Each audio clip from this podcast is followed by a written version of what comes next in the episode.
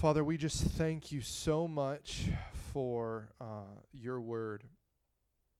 We thank you for the teaching gift and the teaching anointing. Jesus, the teacher, come. I pray, Holy Spirit, possess this time.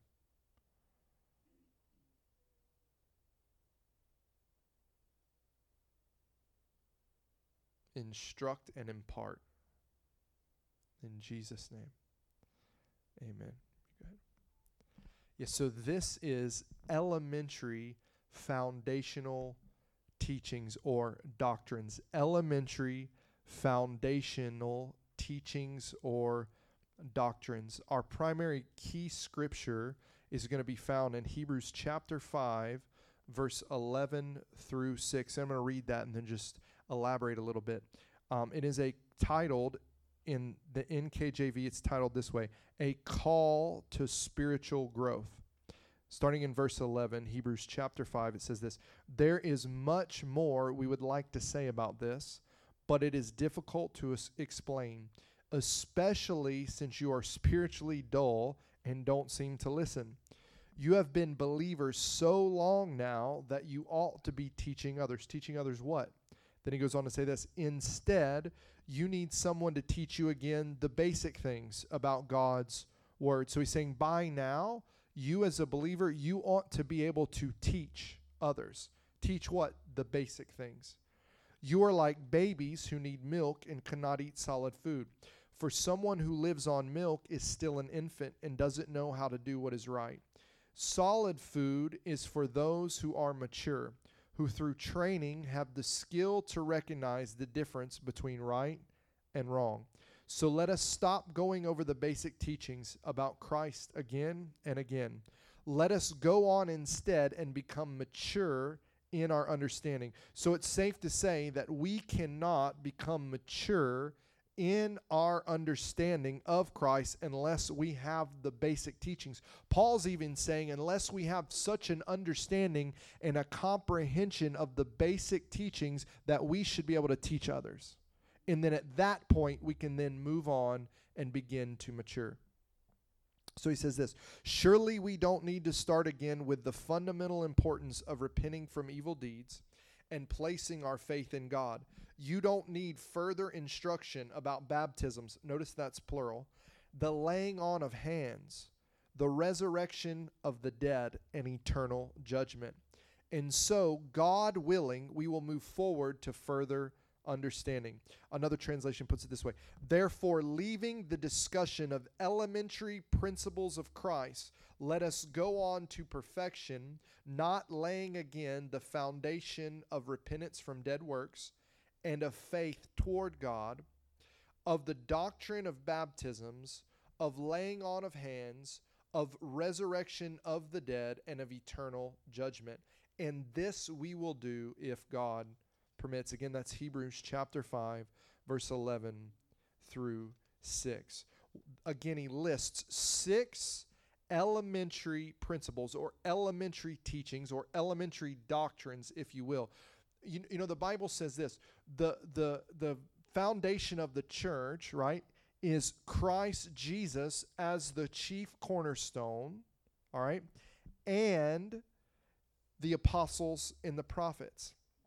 The bible talks about in acts about the early church in that one of the things that they did they were noted that they adhered to the doctrine of the apostles, the teachings of the apostles. And these were the things that Christ commissioned the apostles to go forth teaching first. Hey, go and make disciples of all nations, teaching them all things I have shown you, I have taught you. And these were the things that they would go in and teach. When apostles would go into a city and plant a church, they would teach these things they would make sure the believers had these things down, solid, down pat, and then they would raise up leaders who lived these things and could teach these things also. Does that make sense? So, so again, Paul, which I believe Paul wrote Hebrews, that's debatable. So when you hear me say Paul said, uh, it's debatable and, and you know no big issue not an issue of salvation if you don't agree we can agree to disagree uh, but uh, you'll often hear me say paul said because again i believe personally that paul wrote hebrews or we can say the author of hebrews writes that for us to mature and move forward, again, we must be able to so comprehend and understand these things that we can teach others ourselves. These are foundational doctrines, foundational teachings. You know, you don't go on to build a house without first securing and laying the foundation. That must be solid and secure. It's really, really hard to go on and build a house and then come back behind and refix or readjust or address the, a foundation once a whole house is built. So, again, we need to go ahead and get solid on these things and then we can move on to maturity. I would say it's safe to say there are many in the body of Christ that have not matured, that have been at a stale place for years. And I would say, according to what we just read, the very reason they're not maturing and not growing is because they don't have these things on lock.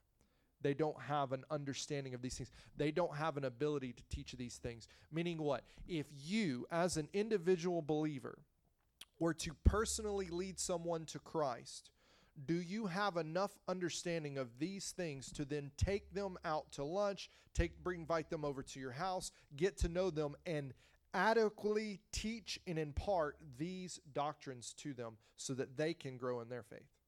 That's what this is about. That's what really the heart of this teaching is to do, is so that you can go out and teach it yourself. So, again, what are these six elementary principles? Well, we're going to be covering all of them, but they're listed as this repentance from evil deeds, faith in God, baptisms, again, that's plural. It's baptisms in water, in spirit, and fire. We're going to take a look at that. The doctrine of laying on of hands. Did you know that's an elementary doctrine? We often don't even hear teaching on this. We'll see it demonstrated in, in some circles and, and whatnot. Obviously, we demonstrate it here, uh, but we're really going to look at that so that we can understand it. And something happens, man, when we understand it and we couple that with faith and we understand that the power of God moves that way. Man, I'm telling you, watch. And also, your level of being able to receive through the laying on of hands because you have an understanding and you can put your faith in that understanding. Resurrection from the dead. Resurrection from the dead. We're going to look at that. That Christ rose, the firstborn from the dead, in that when you were buried in baptism, the Bible says you died and rose in Christ. And now we are alive forevermore. Do you know that if you are born, man, I feel the Holy Spirit, I feel the anointing of God on this. Do you understand that if you are born again, resurrected from the baptism, that you have already entered eternity. You have already started eternity. Well, when we all get to heaven, my spirit has heaven in it. Amen. My spirit has so much heaven in it that when this temporary mortal tent dies, to be absent from the body is to be present with the Lord. My spirit has so much heaven in it that as soon as this tent is done and over with, I'm in heaven. That's how resurrected I am. And I'll return one day and receive a new body. Amen? We're going to look at that. We're going to look at eternal judgment. And what does that mean? What does that mean? Eternal judgment. There is an eternal judgment. There is hell and then the lake of fire. There is heaven and then the new earth. Many preach that we'll, we're going to spend uh, eternity in heaven. We're not. And you say blasphemy. No, I say read the Bible. the Bible says heaven and earth shall pass away. And behold, there'll be a new heaven and a new earth. And that's where we'll spend eternity in New Jerusalem. The Bible says that hell will be cast into the lake of fire. And that's the second death and those who were cast into hell and those who did not receive Jesus or put their faith, hope, and trust will burn forever in the lake of fire. They'll be weeping and gnashing of teeth. This is eternal judgment. We're going to touch on that. We're going to look at it rightly as the apostles would teach. We're not going to be lazy in our language. I said we're not going to be lazy in our language. I don't want to take the Bible and and and do do obviously do some words mean different things now and I understand that trying to reach people but I want the the Bible to change my language I don't want my language to change the Bible Does that make sense? I don't want to dumb down the Bible because somebody understands, well, brother, you don't want to spend eternity in hell. If I say that to you, I'm actually teaching you wrong doctrine. Because they wouldn't spend eternity in hell. Brother, you don't want to go to you don't want to go to hell and then be cast in the lake of fire. That would be doctrinally correct. Brother, if you put your faith, hope in Jesus, if you're to die before he returns, you'll be with him in heaven and return with him and live forever in the city of bliss. That's good doctrine. That's truth that will set you free. And it's truth rightly. And so we want to understand these things so that we can grow up and mature and teach rightly. What does the word elementary uh, mean? Well, it's a it's actually taken from the Greek word uh, Arco, I believe I'm, um, uh, Arco, I believe I'm pronouncing that correctly. Forgive me if I murdered it. But it means this to be first, to be chief, to be the leader, the ruler, the beginning, the corners, domain elementary, first, the first preaching, the principalities. Think of that. Properly from the beginning in the temporal sense, i.e., the initial starting point.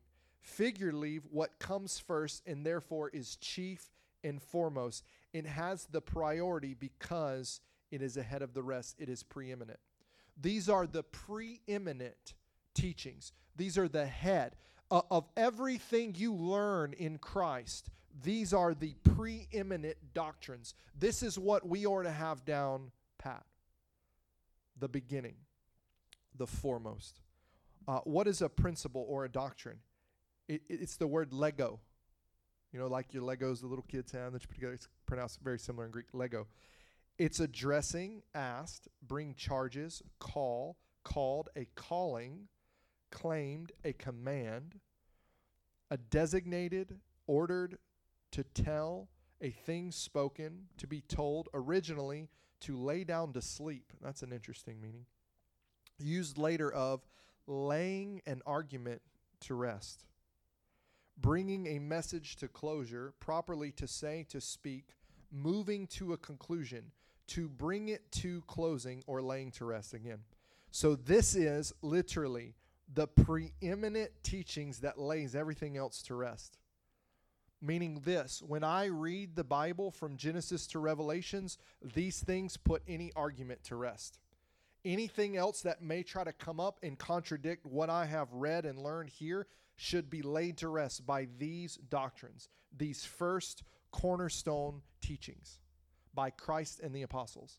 The church built off these foundational truths. The Bible calls the church the pillar and ground of truth. This is the foundation of that ground. Very key, very important. Paul says this in 1 Corinthians chapter 15 verses 1 through 4. He says, Let me now remind you, dear brothers and sisters, of the good news I preached to you before. You welcomed it then, and you still stand firm in it. In this, in it, or sorry, it is this good news that saves you. If you continue to believe the message I told you, unless, of course, you believe something that was never true in the first place. That's very interesting. He's saying, if you believe it, not only if you believe it, but if you believe it in the way in which I told you it to be in the first place. Very interesting. He said, I passed on to you what was most important and what had also been passed on to me. Christ died for our sins, just as the scriptures, scripture said. He was buried and he was raised from the dead on the third day, just as scripture said. It's interesting because there's faith in God, Christ dying for our sins. There's repentance, Christ dying for our sins, right?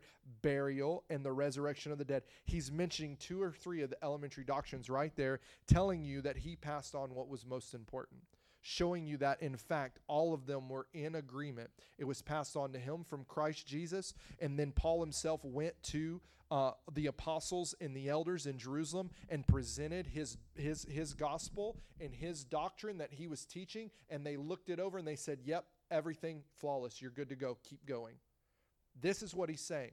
I passed on to you what is most important. So listen, we can get all caught up in dreams and visions. I love that. We teach that here prophecy, healing, casting out of devils. We preach that here. But really, all of that is wrapped up in all six of these anyway. It must be founded and rooted in them.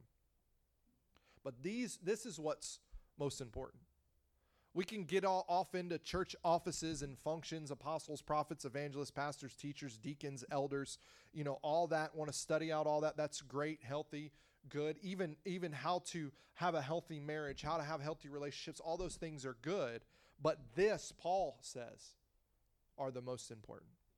This is what we want to have down. And then from this place, everything else will begin to flow and we'll be able to grow in our faith from this. So, the first one we're going to go ahead and roll right into and touch on tonight uh, is repentance from evil deeds. Repentance from evil deeds. The word repentance in the Greek is the word metaneo. Metaneo. It means to change one's mind it, or purpose. Its usage is like this I repent, change my mind, I change the inner man particularly with reference to acceptance of the will of God. So again, it's not just I change my mind into anything, it's I change my mind into the will of God. I repent.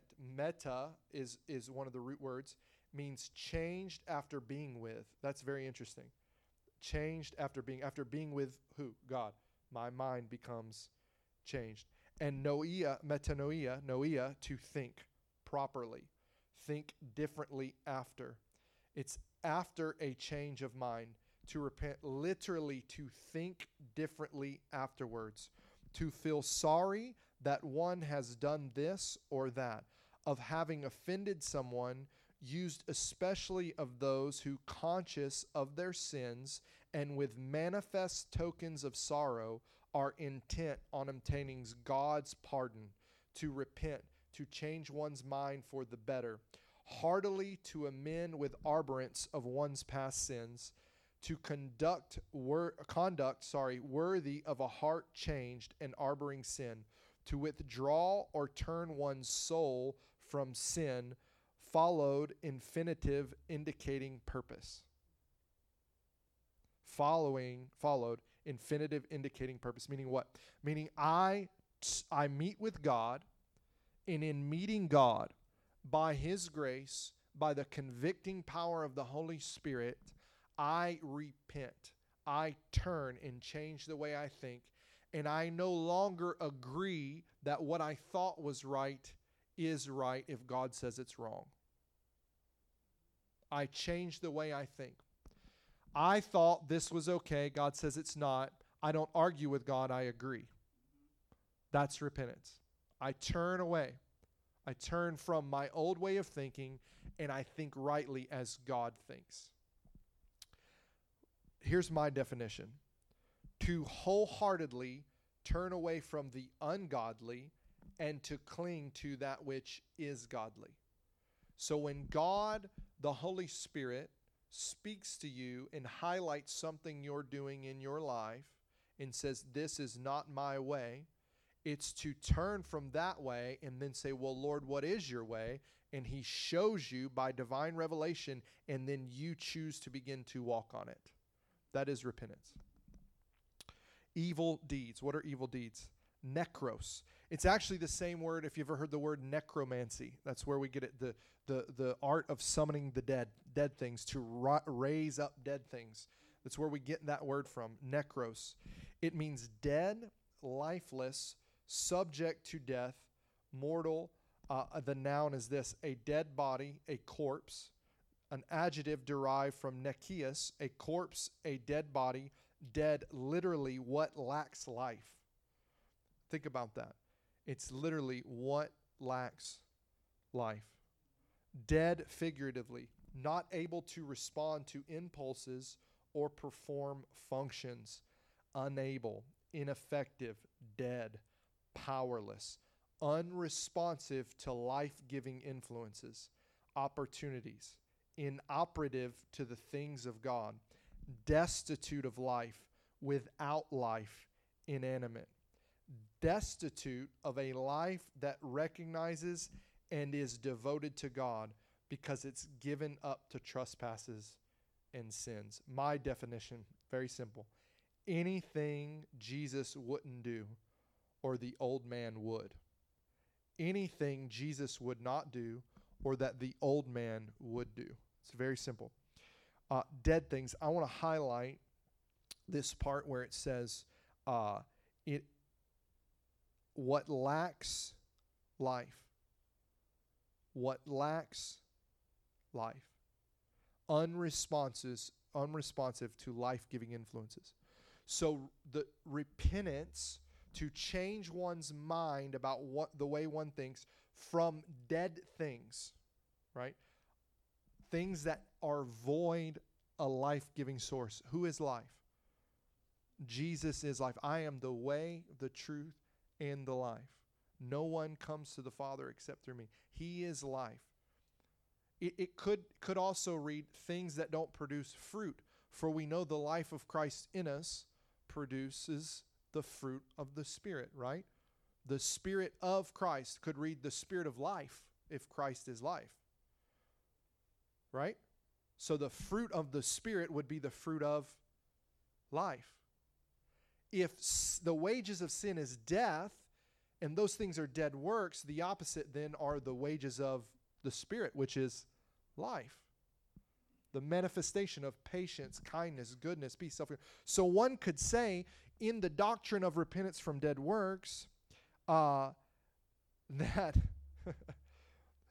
that I am turning from anything that is not producing the fruit of the Spirit in my life and turning to. Because that's the thing about repentance. It's not only a turning from, it's a turning to the things that do, in fact, produce life. So those are dead things. What are works? It's the word ergon in Greek. Uh, it's a work, a task, employment, a deed, an action, that which is wrought or made, a work. Uh, it's from the word ergo. It means to work or to accomplish. A work or a worker who accomplishes something. Uh, a work is a is a deed or an action that carries out, completes an inner desire, intention or purpose, an action, behavior. That's very interesting. A deed, deeds, doing, effectual labor, result, a task, what is done, work, works, any product, whatever, anything accomplished by hand, art, industry, or mind. Think about that.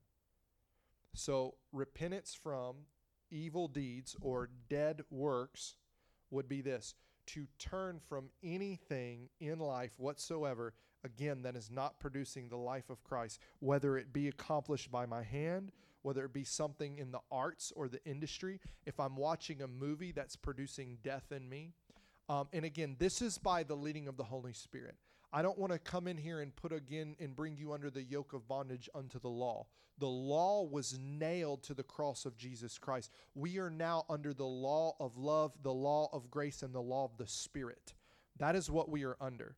Each one of you is on a different journey with Christ right is right and wrong is wrong. We're not talking about that. But what God is in dealing with you in this season may not be what God is dealing with me in my season. Does that make it right or right or wrong or wrong? No. No, that doesn't mean my wrong is right or your, you know, right is wrong. It doesn't mean that. It means God's giving grace and mercy and we like like little children are growing up in the Lord. I don't go to a three year old and expect them to act like an 18 year old. I'm not giving my one year old, which by the way, it's her birthday today, but I'm not giving my one year old the keys to uh, to my car to go drive. I'm just not going to do that. I'm not going to expect her if she doesn't know how to go crank a car and pull it out of the driveway and and make a a um, you know right hand turn and use her blinker. I'm not going to get upset about that. She may be violating the law. You see what I'm saying? Like I'm not going to get mad because she's a baby. Babies are going to be babies. So we're not talking about that. But what we're saying is that say you're you're watching a movie or something and the Holy Spirit knocks on you and say, "Hey, is this producing life?" You now have an opportunity to repent and line up with what he says and say, oh, it probably isn't producing life. So I can shut it off. Let me turn it off. And instead, I'll go put on worship music or maybe I'll watch a cleaner movie that maybe will produce life. Or maybe you're watching a movie and God starts speaking. to you through that movie or through that through a music or whatever and it's life-giving and you've repented towards that does that make sense um, me I, i've told shared many times a story i played video games and didn't necessarily believe don't still don't necessarily believe that they were evil or are evil. I mean obviously there's some pretty sick games out there. I mean i mean uh, the, the, uh, we're not talking about the obvious stuff. But for me I was playing, I think it was Call of Duty Wildlands or Tom Clancy's Wildlands, I think that's what it is, but loved it, man. I mean, you could go in my mind the way it works. I mean, strategies, thinking things out, plotting ways to go in and attack. Man, I loved it. You had a, a four man, um, you know, squad. I mean, you would you would get this attack team. I'd have a sniper over here. You know, I'd have a heavy machine gunner over here. I'd have a rocketeer over here, and there'd be me with my assault rifle or sniper rifle, and I could command each one to pick a target, and we would operate in sync. Bam, take them all out, and then I had to think out pre-strategize how to infiltrate. I mean, it loved it. Played to my builder mindset that God has given me. You know, the way that I'm wired. Loved it. Another game I, I played. I think it was um, Fallout 4 or whatever. And you literally went in and rebuilt society. It was decimated from uh, from nuclear fallout, and you had to go in and build all these things and create a society and you could be good. Like you made good choices and people knew you as a good per- like i love that man. I got to help people in this game you know it just played to that desire to help people in real life. Um, and so was it necessarily evil? No. But what i noticed is that i would get caught up in this game and i would spend hours in this game and i started to notice that i became a little bit uh, quicker tempered. I became a, a little bit more easily agitated with my oh, leave me alone. I'm trying to get i got uh, uh. and it would in the character the fruit the life-giving spirit of christ began to dwindle. It became to me a dead work. And ultimately what caused me to give that up was not the right or wrong but it was does this make me more like christ or not does this produce the life of Jesus in my life? Does it does it cause me to be more angry, easily offended? Love is not easily agitated. Love is easygoing. You know that, right? Love is patient and kind and gentle, full of self-control. I'd lose and I go, and I grab that controller. That's not the Spirit of God. Some of us might need to quit driving. Amen. No, I'm just teasing. no. Yeah. Well, I'm just teasing. But do you understand what I'm saying? What a dead work is? Do you understand this? So now, when we teach others and we talk to them about repentance, yes, it's repentant from, from sin, but what, why? Why do we repent from sin? Why is sin bad? Because its wages are death. Its wages are death. It's not just bad because, well, God said so. Sure, God said so, and He's God. And he, if anybody has a right to just because I said so, it's God. But God, God tells us not to commit sins because He knows the damage they do to us. It's actually from a place of love that God commands us to not sin in the first place because He knows what it does to us, what it produces. It produces death. It, they're dead, evil works. And God came, Jesus Christ came to give us life and what? Life more abundantly. And so, this is the doctrine of repentance from dead works, from evil deeds. Uh, now, we're going to go ahead and, and, jump right into the next one because uh, this one we're going to camp out on. Because this one is, whoo it is like, I mean, it's our faith. It's what we believe. And we need to camp out here. So we're just going to touch it a little bit tonight. Uh, and then we'll close up and then we'll we'll pick back up next week. Uh, but it, I mean, let me tell you, uh, this one we have to we have to get. We need repentance. By all means, we need repentance. But how can you repent even with without faith? If you you can't because if you don't believe rightly, if you don't believe the gospel, if you don't believe Jesus, if you don't believe that, why would you ever even begin to think about repenting? If you don't believe that Jesus is Lord, if you don't believe that there's a, a heaven, a hell, a lake of fire, and a, and new heaven and new earth, and there's eternal bliss promised for you. Why in the world would you want? If you don't believe that Jesus came and died for us, that he shed his blood, that you can have the forgiveness of sins, why would you repent in the first place? So let's take a look at faith. This is the doctrine of faith in God. We're in Hebrews chapter 11, verse 6. Without faith, it is impossible to please Him. For he who comes to God must believe that He is God and, somebody say, and, that He is a rewarder of those who diligently seek Him. That means you must not only believe God is who He says He is, but will do what He says He'll do, and that His way is the only way. This is faith. To believe that God is who He says He is, will do what He says He'll do, and that His way is the only way. You must not only believe that Jesus is Messiah, but also that His nature and character is good. You must believe He's merciful and kind. You must also believe that He's a just God, that He's the judge of all the earth. Oh, but He's a sweet Savior. He's also a rewarder. But what is faith? In the Greek, it's the word pistis, is how you say it. It's belief, trust, confidence, to be properly persuaded. Like this I have already been persuaded. It is a in birthed persuasion. It is not a mental decision. Let me say that. It is not a mental decision. It is an in birth persuasion. The Bible says that to each one has been given a measure of faith. You did not wake up one day and decide, today I'm going to have faith. The Holy Spirit came to you most most likely most likely do we have moments where there's a a, a Paul to Saul encounter where Jesus comes himself and boom, yeah. But you better believe though that that Saul already knew the Bible. He had the word of God already implanted in him. Jesus came to him directly and released the faith to believe what was already inside of him. But each one of us hear the gospel, the preaching of the gospel, the implanted word, the Bible says, that is able to save our souls. And when this happens, the Holy Spirit comes and he implants faith to believe the very words that we're hearing.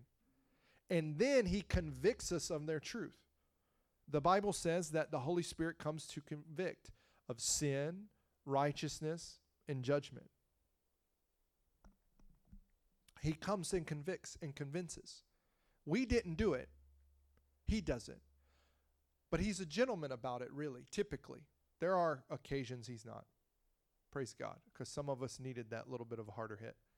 But typically, he's open handed with it. He gives you the ability to believe and he opens your eyes and your ears. It's where um, Jesus would say, They have eyes, but they do not see, and ears, but they do not hear. Who in the world then fixes that problem?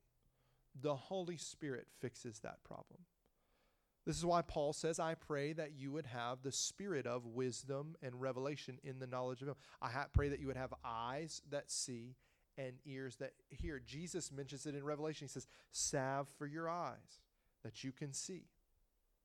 So the Holy Spirit comes along in the preaching and the teaching of the Word, and He gives us spiritual eyes to see and spiritual, spiritual ears to hear what He would say, and then holds it out He's and that's through faith.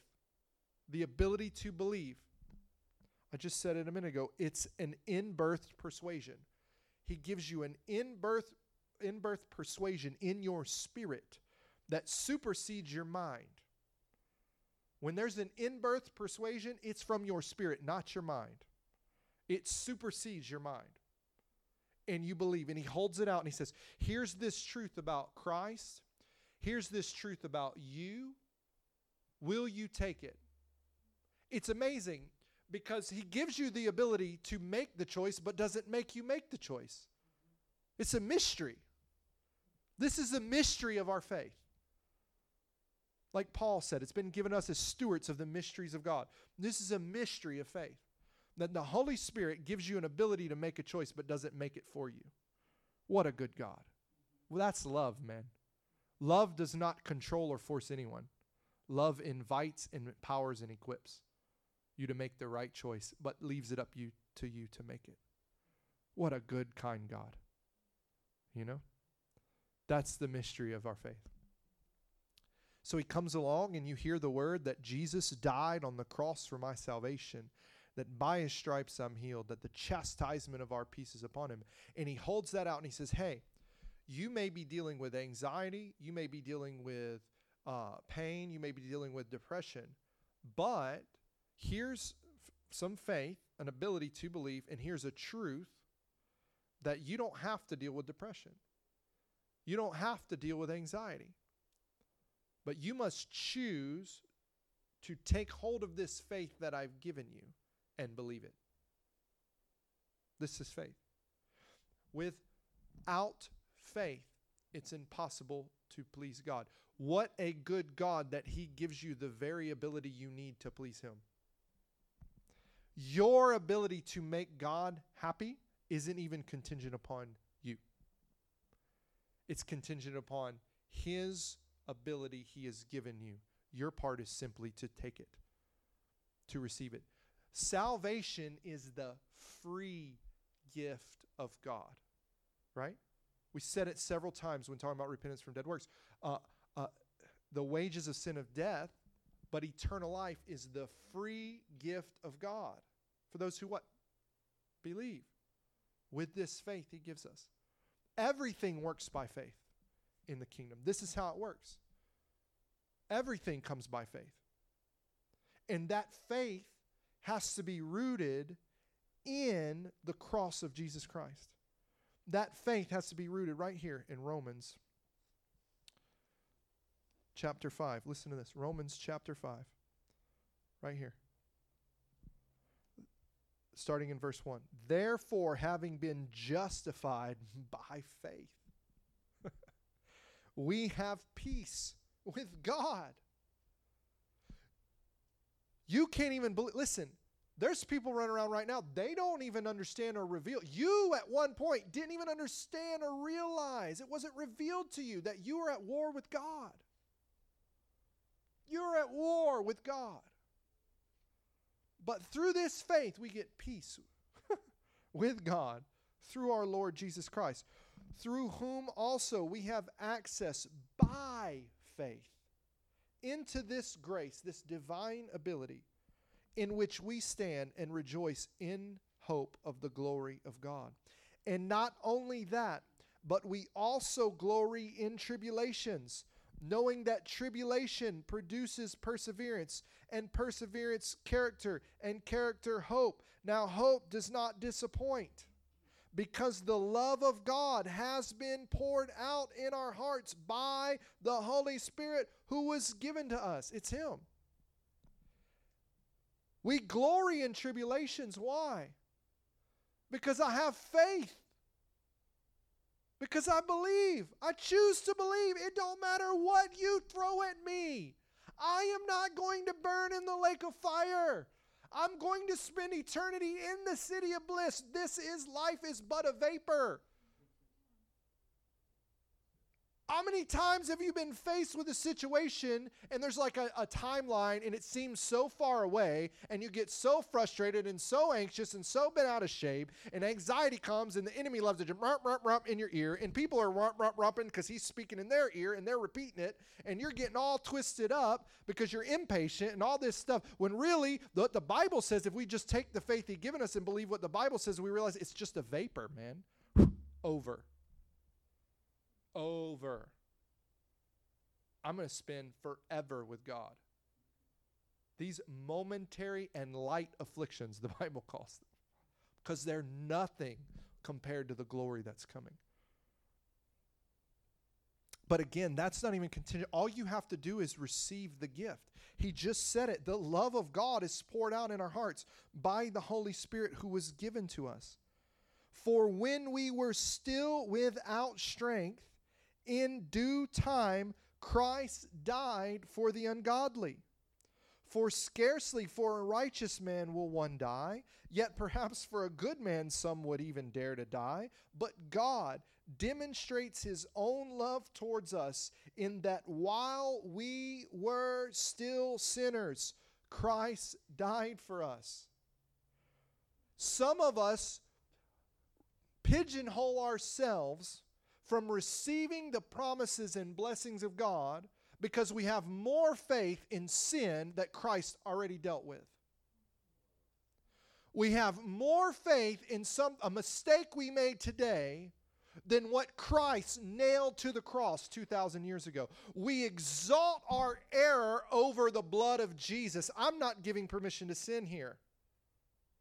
What I'm saying is believe it or don't. Either you are disqualified then and will forever be disqualified and are only qualified by his blood or not. The same faith that saves you is the same faith that keeps you. It's the same one. It all goes back to the cross. Everything we're going to be talking about, everything you're taught from this point on, moving forward in your Christian walk, better be rooted and founded in faith in what I just read that while we were yet still sinners, Christ died. That when I was undeserving, he did it anyway. You think, let me ask you something. You think God had more grace and mercy on you before you believed in his son than after you believed in his son, huh? And we go on teaching people to have faith. Well, brother, if you know you make this mistake or that mistake, you'll bring a curse upon your life. Well, no, I believe that the blood of Jesus destroyed every yoke of bondage. How about that?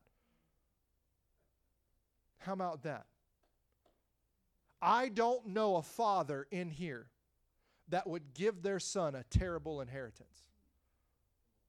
I don't know a father in here that would give their son an inheritance of sickness and disease. And the Bible says that you aren't even good, but that your Father in heaven is good. Hmm. I'm getting ahead. It's okay. Much more than having now been justified by his blood, we shall be saved from wrath through him. You know, the Bible says that because of these deeds, and he talks about sexual immorality and all these dead works and these things, says because of these deeds, it says the wrath of God rests on the sons of disobedience. And we'll get into this in eternal judgment, how the wrath of God is actually already resting on people that are outside of Christ. But guess who it's not resting on? Those of us in Christ. I am in the Lamb. You are in the Lamb. You get that. Like, like have faith. Catch this by the Holy Ghost right now. Go ahead and receive this as a gift right now. He wouldn't have me preach this to you if the faith to believe it wasn't already present. Catch this revelation right here. The Lamb that all of heaven is weeping over this seal in heaven. You know the scene in Revelations? There's a seal that isn't open. and everybody's crying and weeping. Who's worthy to open the seal? Who's going to do it? And the lamb that was slain steps on the scene, and everybody's, and, and literally the angel turns to John and says, Don't weep, behold the lamb. Guess where you are? You're in that lamb. You are in that lamb. You are in his son. I am now hidden in Christ. This life I now live, I live in Christ. No longer I who live, but Christ lives in me. The one thing I do, I forget about what I did back here, what was behind me yesterday, uh, an hour ago. I forget about that and I press forward. Why do I press forward? Because I'm washed in the blood. It can't touch me anyway. I press forward. Yeah, I can't touch it. No, no, no, no, MC Hammer. I press forward to lay hold of that which Christ has laid on me, the righteousness of God in Christ. I press forward into it because it is my portion. We get so busy. Keep, listen, love does not keep a record of wrong. Many of us are keeping records of wrong for ourselves. We're not even loving ourselves. We're not loving, we're not, we're not receiving this thing by faith. It washed away our sins. All of his promises are yes and amen in Christ Jesus. All of his promises. That means if it's written in here, it's mine if I believe it. But not because of my deeds or my works. You, if you're putting faith in your deeds and your works, you're not in new covenant thinking. Your mind is not renewed to prove what is the will of God. You know what the will of God is? That you'd have every promise in Christ Jesus. That's the will of God. But there's a key component I just said in Christ Jesus. It's only accessible to you with your faith in Christ, that you believe you're in Him. You want to know a trustworthy heart? A trustworthy heart is one who knows they never deserved it. A trustworthy heart is not the one who set out to fasting and prayer and praying, and revival comes and they think they earned it, and they think they twisted God's leg, not a deserving heart. Or twisted his arm, not his leg. I don't know what you get if you twist the leg.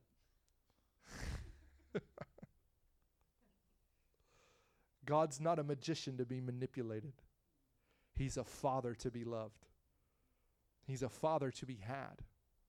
Jesus is not a, manish, uh, uh, a magician to be manipulated. He's a savior who saves. He's a king who rules. He's a brother who keeps, and he's a lover of his bride. That's who he is. We need to get really, really, really far out of ourselves, guys. We need to really start believing. Get up out of yourself. You died in the baptismal. Trust that. Have faith in God, not you. Nowhere in this good news did God come and say, Hey, Jackson, have faith in Jackson. Trust in Jackson. Our essential foundational doctrine in God is not have faith in yourself, it's have faith in Christ, in the finish work of the cross.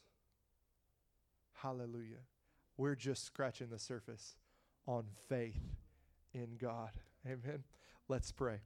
Father God, we thank you so much for your doctrine that you gave us. Thank you that you didn't leave us as orphans, but sent the Spirit, and not only the Spirit, but gave us the words of the Spirit, that is your written word, your doctrine, your foundational teachings, Lord.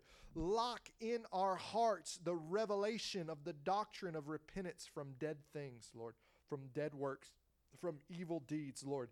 And in part, inspire and equip us to know without a doubt, to go ahead and lay to rest every other argument by this faith in God.